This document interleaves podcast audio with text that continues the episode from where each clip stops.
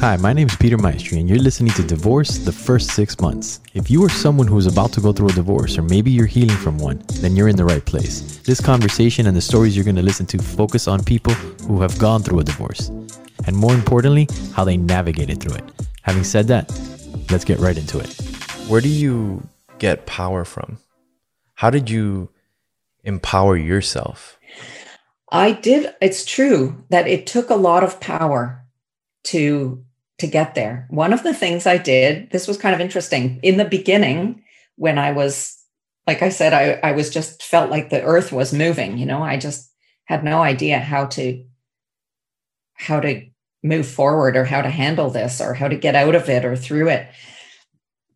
I I we had uh, the, this first marriage therapist was just someone who had been recommended to me, and I did continue to see him. I didn't feel a really deep therapeutic connection with him, but it was, I had never done therapy of any kind. And so, you know, somebody was there talking to me about like, you know, getting angry, hitting a pillow, all that, you know, like basic therapy stuff. It was okay for me, but I didn't feel really connected to it. And I looked in the yellow pages. Remember, remember the yellow pages?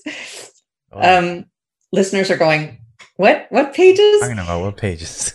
yeah, like the physical phone book. I looked up the original Google. The original Google, exactly, the paper version. I looked up for like therapists and counselors in my area. And there was one that stood out and um, the name sound it sounded like a consulting firm actually because the woman had like her name and then consulting at the end of it or like her surname and consulting like it sounded like an engineering firm or something. And underneath it said ordained tibetan buddhist nun. I said okay i've got to meet this person. Like it was just calling to me you know?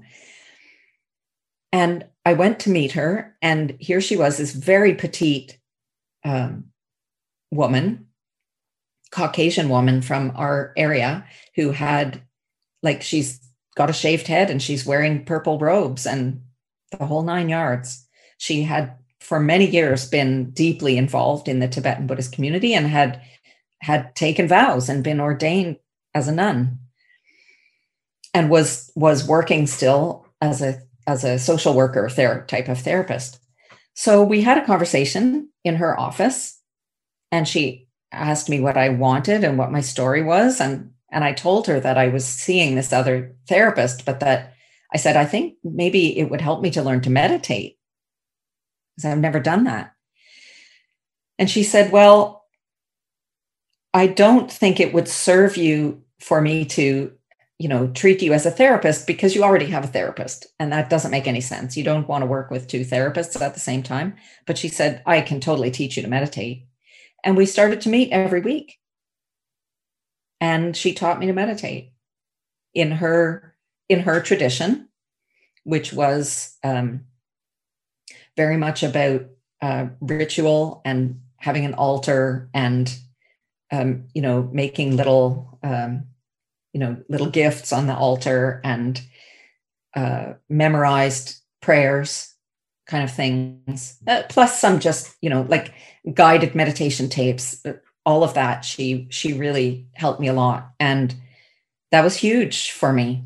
Uh, absolutely. Uh, being being drawn into a, a, spiritual practice for the first time. I grew up in the jewish religion.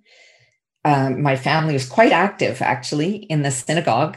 Um, i I was a Hebrew teacher at one point. I sang in the choir. I was there every weekend. I was the leader of the youth group. Like I was very involved in in that, but it was really a uh, a cultural a cultural community and a social thing and the the religious piece of it or the you know the connection to spirituality was not huge for me so this was really my first foray into a purely spiritual realm. Um, but that occupied a big part of my life for a long time. And uh, the other thing that I did to just kind of get through was um, well, I was already a homeopath at that time. I had already trained. Um, I guess that was about the point that I started practicing homeopathy. Actually, right around the same time, I had I had done four or five years of training. So, uh, I had a community of people who were studying and practicing homeopathy. I was visiting a practitioner and getting remedies that that were really, you know, transformative on a deep level. That helped me a lot. And it turned out that I had friends. you know, I had friends who were really helpful and and interested in in helping me. I was very worried about what I was going to do for money. and I got a lot of great inspirations. I I rented a room in my house for extra money. I ended up renting to, well, it's a long story. I ended up eventually renting to a man who became my next husband after some years. But my first roommate was also somebody who loved to, you know, do home repairs and he fixed up a, you know, a lot of stuff in the house. I had some of my best friends were people who had been divorced and I had never talked about it with them because as I said, I was quite judgmental of it. I just wasn't open to um, to sharing on that level with them. So so that became really helpful. And truly, it was the first time in my life that I was um, allowing myself to reach out for help. So that that would be the piece that I would say that cracked the rest of the nut open was that I allowed myself to accept help from other people. I think that was really something new for me.